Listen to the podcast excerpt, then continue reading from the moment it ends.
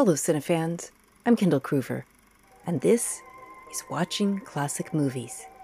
My guest, Tom Zimmerman, is the author of The Queen of Technicolor, Maria Montez in Hollywood. Montez was a unique star, imperious but warm, not known for her acting ability, but skilled in committing completely to a role, whether in a skimpy costume for the six legendary Neverland films she made for Universal, or in a grittier setting, such as for her more noirish European roles. We talked about the magnetism, determination, and integrity of this remarkable woman. Welcome, Tom. Thank you for joining me today. Thank you. Good to be here. So, I was interested in the story you had in the acknowledgments of your book that um, when you were doing a book about the photographer Ray Jones, who did that gorgeous photo on the cover of your book, um, that you spoke with his son John, and that John had many stories to share about various stars. But Maria Montez was the one that stood out to you and that you wanted to go further with, which you know led to writing this book. So, what was it that he told you that made you interested in Maria Montez? Well, when he told me the story, this was the uh, late 90s. The book was published in 98. Uh, and the event happened in the mid 40s. So this is half a century later. But he was talking about how he was helping his dad. he would go in like on weekends or if there was no school or something uh, to his to the photo lab at Universal and help his dad move props around and move the can whatever. I mean, he was you know seven, eight years old, and I'm sure he was more underfoot than anything else. But you know, his dad thought it was great that he was there and he loved helping his dad because it was just so exciting being there, movie stars and stuff. Well, Maria Montez was scheduled to come in that day, and he'd seen a couple of her movies and he knew who she was. But he said when she came in the room, she was so ridiculously beautiful, it was like you could hardly look at her. And she was, of course, in makeup and everything else, getting ready for the for the for the portraits. Uh, but he said it was just staggering how beautiful she was. And he couldn't think of any other various of the Universal movie stars that looked as good as she did in person, the way she did. And on top of that, she looks at him and she says, Oh, what a cute little boy. And she says, Here, come over. And, and he, she plopped him on her lap. And she's asking him about his life and how are things going. And isn't it exciting to be with your dad? And isn't this great? And all this very personal stuff this very simple stuff. And she was for all the insane beauty that she had for the goofy costume that she was wearing for the portrait session she was such a down to earth sensitive loving person that it just it stuck in his mind completely for the half century and I thought, wow, this is this is really great because this ain't how you think of Maria Montez. You think her as this crazy person, uh, you know, the commissary actress and all this other nonsense, and these goofy movies that she was in. And, you know, she wasn't the world's greatest actress, and she was a little bit hard to understand. But clearly, at base, she was just this kind of very loving Latin woman that wanted nothing more in life than to have a fantasy and be a movie star. But she wanted to have both the the family and be the movie star, and that's how it worked out. Well, and that's what I find interesting about her. I mean, because I love this quote that you had in the book from Louella Parsons that she was never born to bloom unseen. it makes so much sense because you yeah. look, you look at her and you almost laugh. She's so beautiful, and then there's a picture in the book of her and her sisters, and I'm like, they're all that gorgeous. It's it's ridiculous. And yet she did have so much heart. And you could see that in some of the personal relationships that she had, that she really, you know, as imperious as she could be, she also had these close friendships. You know, I don't know what you could compare Barahona in the Dominican to in the US, but maybe some infinitesimal town in the South or something. And Barahona was was so isolated; it wasn't even connected to the capital by roadway until she was well into her marriage in her 20s. In the 1930s is when they finally connected the thing. You could only get there by boat. It was unbelievably isolated, but they were from one of the finest families in town. And this whole imperiousness that comes across in her, all of her, uh, what I call the Neverland movies, the, the famous movies, the Technicolor ones, you know, that came to her completely naturally because that's how she always was. Ever since she was a kid, she was from one of the best families. Uh, they were invited to all the, the various functions of the town. And then when she marries this banker, a McFeeters, and moves to Santo Domingo, the capital. Now she's hanging around with uh, Trujillo and his family and all that. So she was always at the very top echelon of, of society of wherever she was at. And of course, until she came to the US. But that's then she became a movie star. So she got, you know, invited to the White House. mm-hmm. And she felt she belonged there. I think that's what's so remarkable is that even from her first movie, she has such confidence. You can see, you can really see it's the dumbest movie ever. It's one of these cowboy movies that they cranked out by the thousand. And and her name in the movie is Callahan, of all things. so Universal is at least, you know, semi-conscious. And they decide we got to give a reason why she sounds like she's not a Callahan. this is this is not an Irish accent this chick has. So they they have it that the parents got divorced and she went to a convent school in Mexico. So that's how they explain it. And it's one of the only movies she ever did where she speaks Spanish. It was really lovely to hear. I thought, what a shame that we didn't get to hear that more. You know, where you hear it the very best, and it's funny because she doesn't really speak Spanish, uh, but she's pronouncing all of the um, California place names um, Mon- Monterey movie that she did. It was it was after the the Neverland movies, and but it was Technicolor, and for Universal it was a big time production.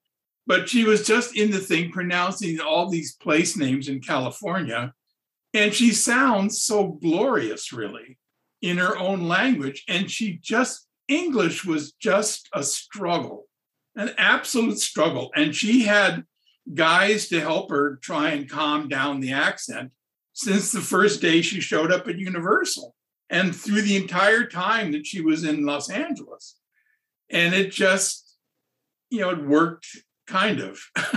so do you think that's why she, I, I know there it's complicated, but do you think that played a role in her not being able to expand her her career very much beyond the Neverland?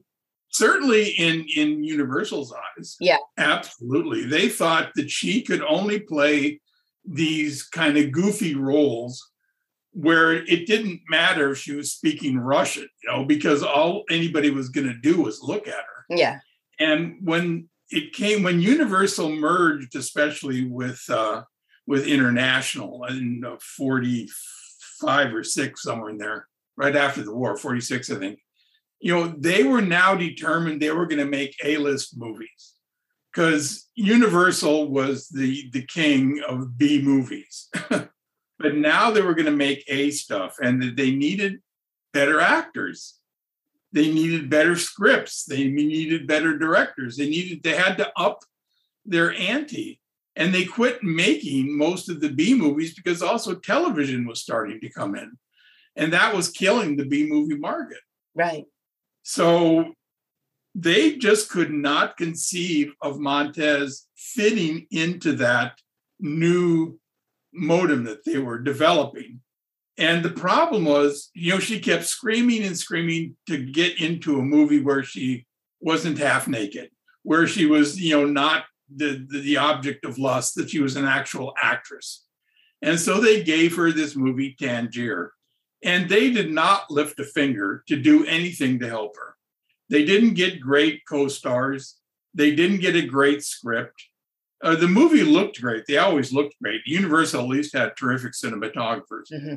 But for the the it was just it was just a typical B movie piece of junk.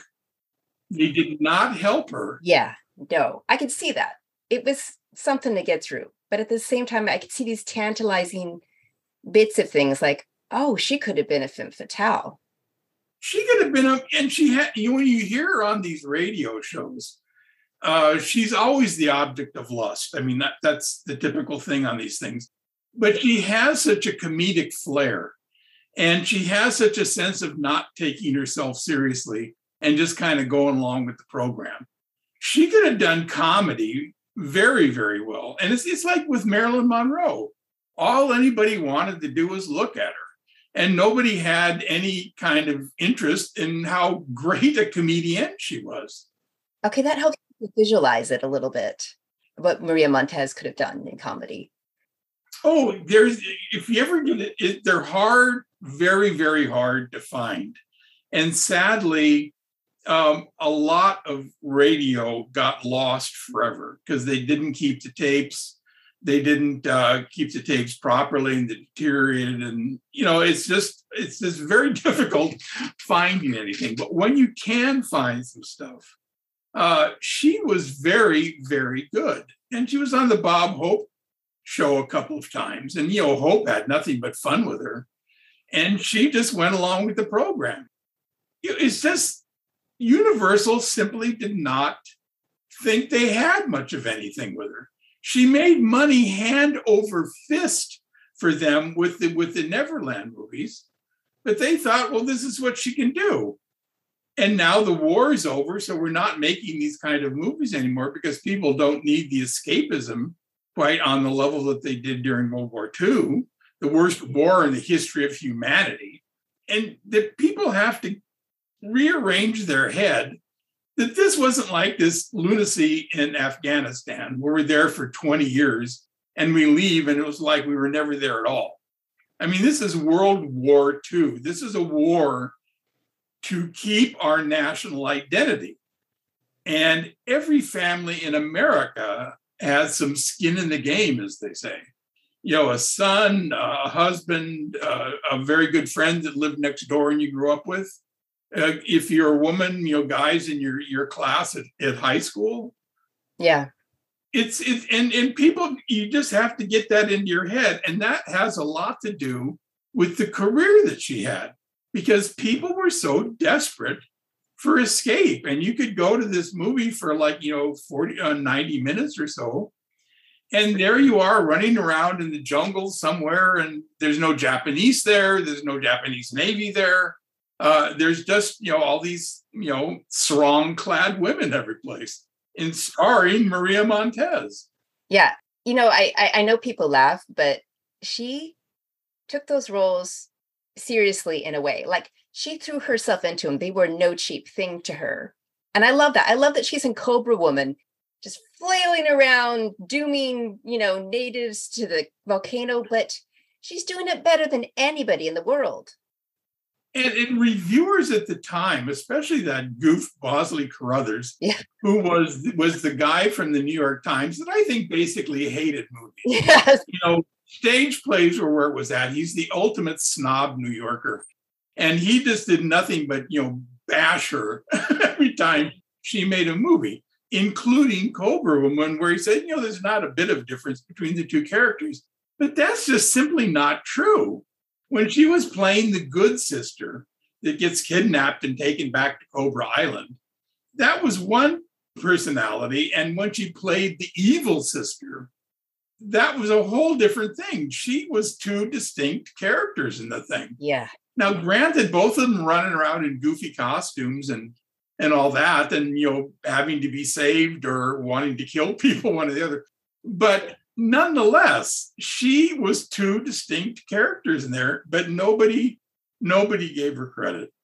I feel feel like people went in, there were preconceived notions there.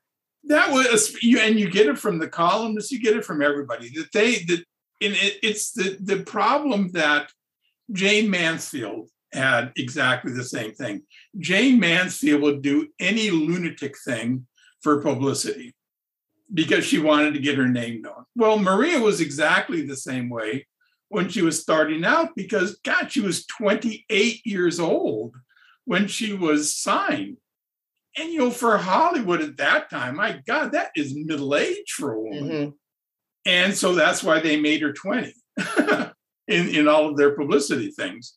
But she felt that she just had to get the show on the road. And she didn't think Universal was doing enough because Universal had, you know, Martha O'Driscoll and they had Anne Gwynn and they had uh, Evelyn Ankers. They had all these other actresses that they signed about the time that they signed her, and they were all trying to figure out what to do with them.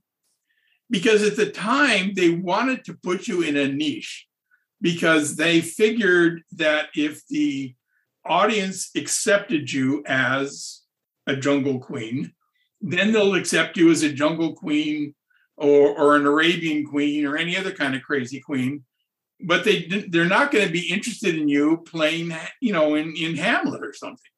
Kind of the the Dorothy Lamour curse once the die is cast. And you know, Dorothy Lamour, you know, she had this massively long hair to be in the sarong movies all the time. Yeah. She took it upon herself one day to cut off her hair. The studio was aghast. What have you done? And then they start putting her in these road pictures and stuff because she was a great light comedian. Yeah. And she could play off of Bob Hope and Bing Crosby marvelously. And so she she was able to expand her career, but she was also born in the US and she didn't have an accent. Mm-hmm. And she looked kind of exotic, which was the term of, in those days that anybody that didn't look, you know, like Jean, you know, uh, Grace Kelly, you know, as, as Anglo as humanly possible. Yes, exactly. They were exotic. Yeah, yeah. So that movie Wicked City that she she did in Europe that they did with their own that she and her husband did with their own production company. I thought that was very interesting, the side of her that it showed. Well, leave it to the Europeans. She plays a prostitute. Yeah. And that is inconceivable in the United States that they would ever put her in that kind of role. Completely inconceivable. And she had good people around her. I mean, really talented actors around her. And it, it had the production value was so so. I mean, this is Europe right after World War II, you know, and the place is still a complete wreck. And, and so the movies didn't, just didn't have much money. That was the other thing. And there was very little money coming from the US on this thing. Uh, some, but but not much. Most of the money that they raised, they raised in Europe. But yeah, compared to anything, anything else that she did in the US, that was an eye opener. And you really believed her in that role. The way that she manipulates uh, Jean Pierre Aumont, the sailor uh, in the movie, is, is, is really breathtaking. And she clearly doesn't care one thing about him. He's just a trick. And so he falls in love with her. Well, okay, great. He's more exploitable. Yeah. It's really his problem. Yeah, it ain't hers. Yeah. and it isn't entirely cinematic, this character she creates. There's a there's a there's a bit of reality to it. It's yes. And, and she pulled it off. And I think I think part of it was that she was speaking French and she knew how to speak French because you know she's living with a French guy. Uh, I mean, you know, husband uh, is French, and she's in a romance language again. And this is not English, which she just beat her brains out trying to master and just simply never really did. But in a romance language, when she does the movies in France and then later in Italy, and she's speaking Italian, you know, she sounds normal. She sounds like she can be Italian. She sounds like she can be French. I have a very good friend of mine uh, uh, from France, uh, from Paris, and is a French teacher. And I showed her the movie because I have it with English subtitles. And she says, "Oh, yeah, she sounds, you know, completely normal. I mean, she just sounds like a, you know, another French person." Okay, I was wondering about that. I, I was wondering how she was perceived as far as accent overseas. And I also just wondered what would it have been like if she had started her career in Europe? Like, how do you think that would have played out? Well, that would have been, well, she couldn't have because of the war. Uh, she was signed in 1940 uh, and by that time, France was on the verge of being taken over, or already was. I'm not sure how the, the dates worked out. Uh, but there was really no year, unless you were making these crazy Nazi movies. Uh, and Hitler and the government paid for those things still. But all the great German filmmakers were all in Hollywood. I mean, anybody that could get out got out. But given, I mean, just I guess I'm talking about the environment. So, like, maybe, okay, so it couldn't have happened.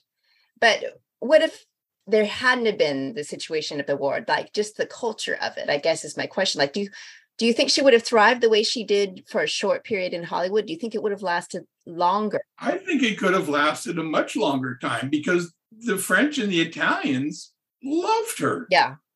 And they, they and and it's so interesting, you know, in the next French movie she she plays a woman that owns a company that's only too happy to send all these guys to their death in doing these crazy jumps and stuff. It's it's a, a carnival company, and she keeps urging these guys, you know, in the sexual component, obviously, to do these crazy stunts, and they generally wind up dead. And she has a whole wall of photographs of all these guys that have died uh, doing these crazy stunts. And her husband uh, had died very mysteriously in a boating accident. And so it's this very lethal character. And that's how the Europeans saw her. And when she was even in these Italian movies, she was like that she owned a, a bar. And that's where the revolutionaries met. You know, it's, it's it's not the imperious Maria that interested them. It was it was the woman in full.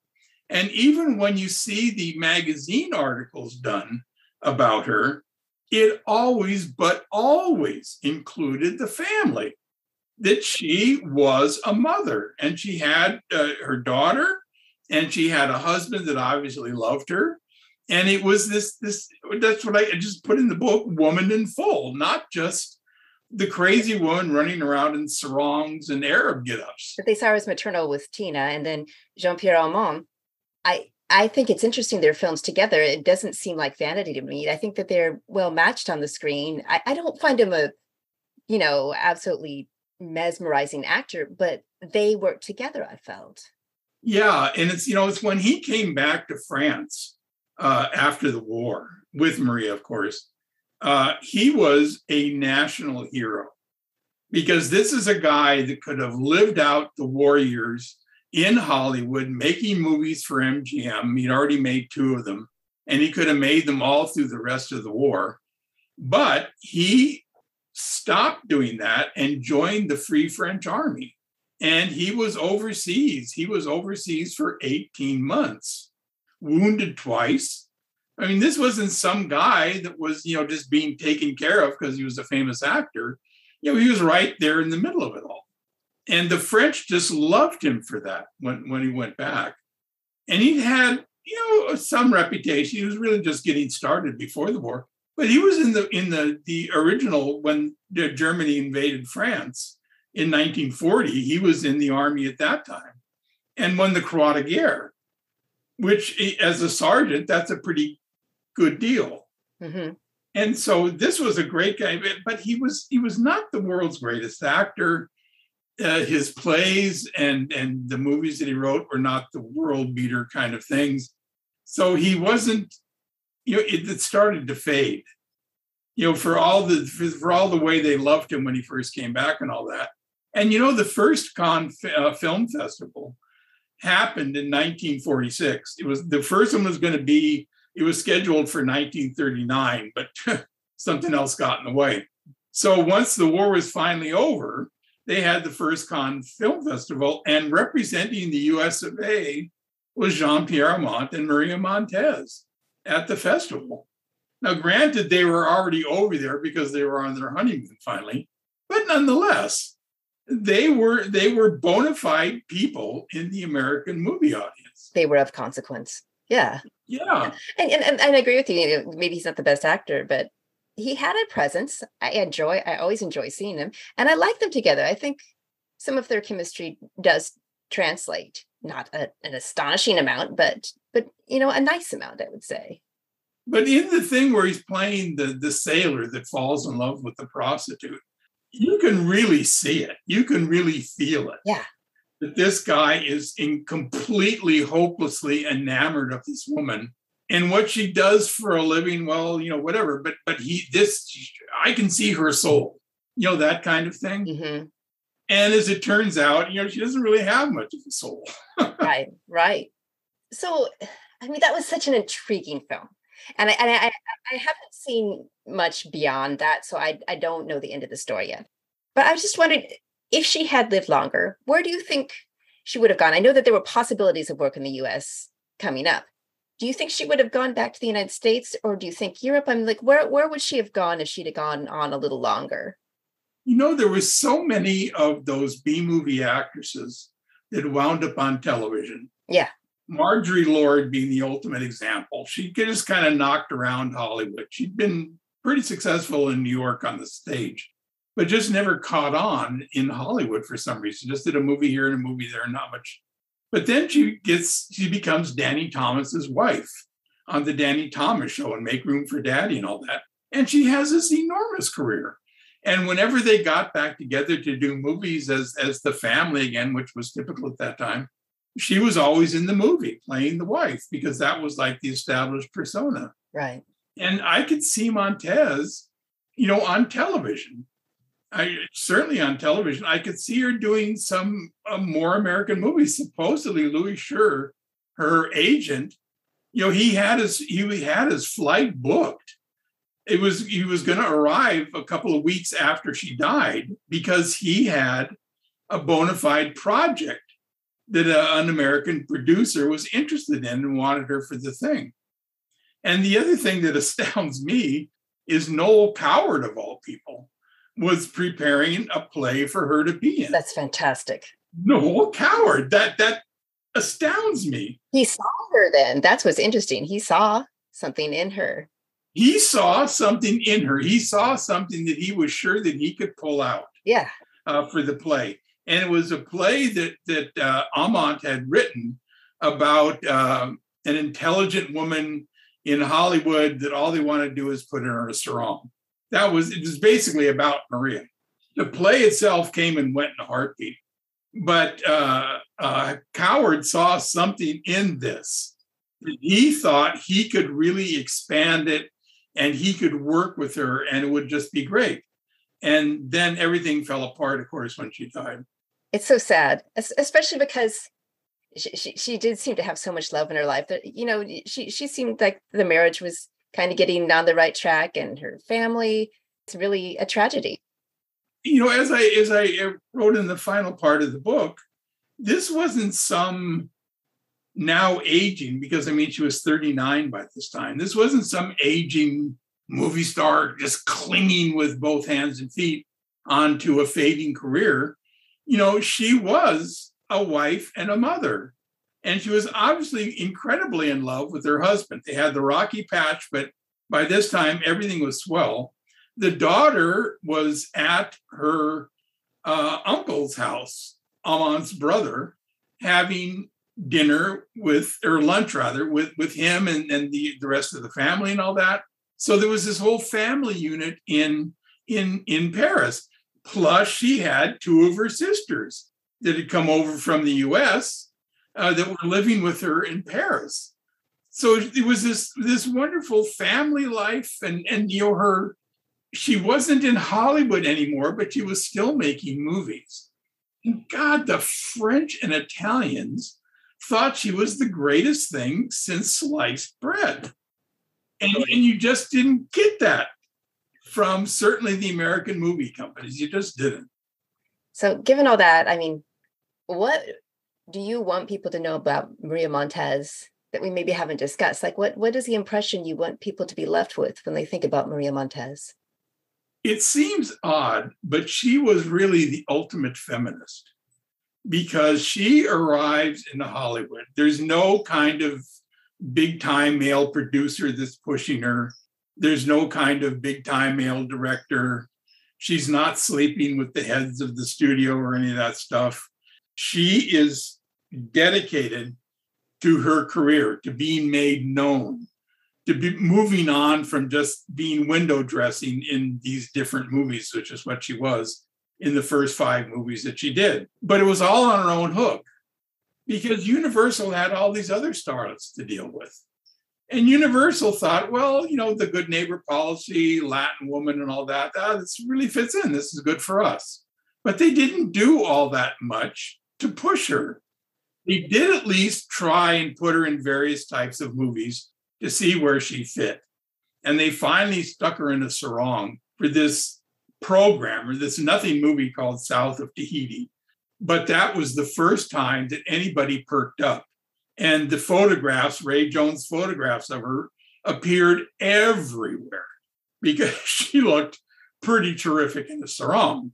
So, but that would, but other than that, it was her that was making these nightclub entrances.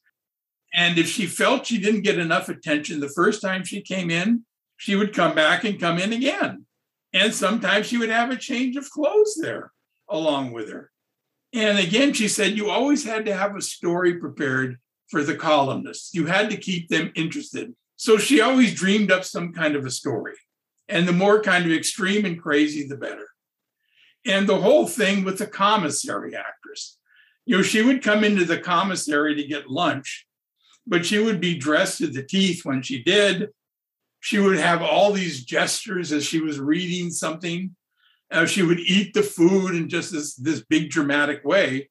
And everybody stopped and stared because nobody had ever seen something like this before. And the columnists went nuts for it. And so she winds up in the columns, she winds up in the movie magazines. Whenever she went out, she would be again dressed to the teeth. Well, you know, she I do admire. her. I do think she was very strong. I think I've always kind of taken her seriously because she did what she did so well. But after reading this book, I, I admired her more personally because there was just so much determination and she didn't play herself or anybody else cheap. And I think that's admirable. Well, and the whole deal, and one of the reasons that Latin fans liked her so much is she absolutely never made fun of her ethnicity and didn't make fun the way Lupe Velez and Carmen Miranda did of their language problems. She never did that. Well, I just I think she was a woman of great honor and she she associated with people of great honor. And you know, I, I really admire her and um, I, I appreciate you writing this book it was very eye opening. And um, thank you so much for taking the time to talk to me today. Well, this is great. This is you asked the great questions. Very, this is terrific. For more information, including how to find Tom's book and a list of films discussed, go to watchingclassicmovies.com. Continued thanks to my listeners for your support. I hear I have some new younger audience members I'm so happy you're interested in classic films. If you like the show, please rate and review wherever you listen. I appreciate you all. This is Kendall Kroover, watching classic movies. Until next time.